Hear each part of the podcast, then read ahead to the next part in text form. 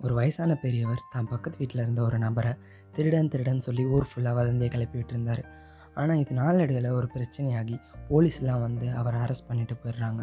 அதுக்கப்புறம் தான் தெரியுது அவர் குற்றவாளி இல்லை நிரபராதி அப்படின்னு. அந்த பக்கத்து வீட்டுக்காரர் அதாவது அந்த பாதிக்கப்பட்ட நபர் சும்மா இல்லை இந்த வயசானவர் மேலே கேஸ் போடுறாரு. இவரையும் அரெஸ்ட் பண்ணுறாங்க மறுநாள் கோர்ட்டில் போய் நிற்கிறாரு அந்த பெரியவர்.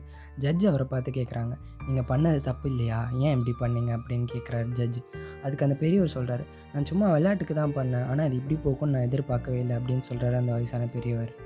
உடனே ஜட்ஜு சொல்கிறாரு இப்போ நீங்கள் சொன்னது எல்லாத்தையுமே ஒரு பேப்பரில் எழுதி அதை தொண்டு தொண்டாக கிழிச்சு நீங்கள் வீட்டுக்கு போகிற வழி ஃபுல்லாக போட்டுருங்க.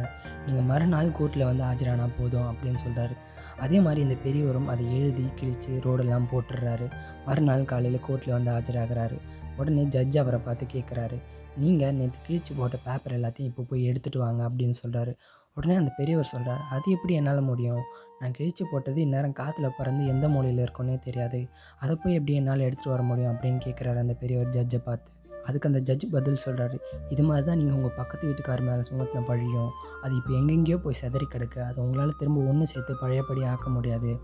அதே மாதிரி தான் நீங்கள் இப்போ பண்ணியிருக்கீங்க. இனிமேல் இந்த தப்பை பண்ணாதீங்க அப்படின்னு சொல்கிறாரு உடனே அந்த வயசான பெரியவரும் தான் தப்பை உணர்ந்து மன்னிப்பு கேட்குறாரு இது மாதிரி தாங்க உங்களோட லைஃப்பில் எப்பவும் சரி.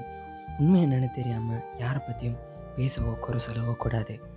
அதையும் மாரி நீங்கள் மற்றவங்கள பற்றி சொல்கிற வார்த்தைகள் உங்களுக்கு வேணுன்னா அது இனிமையாக இருக்கலாம்.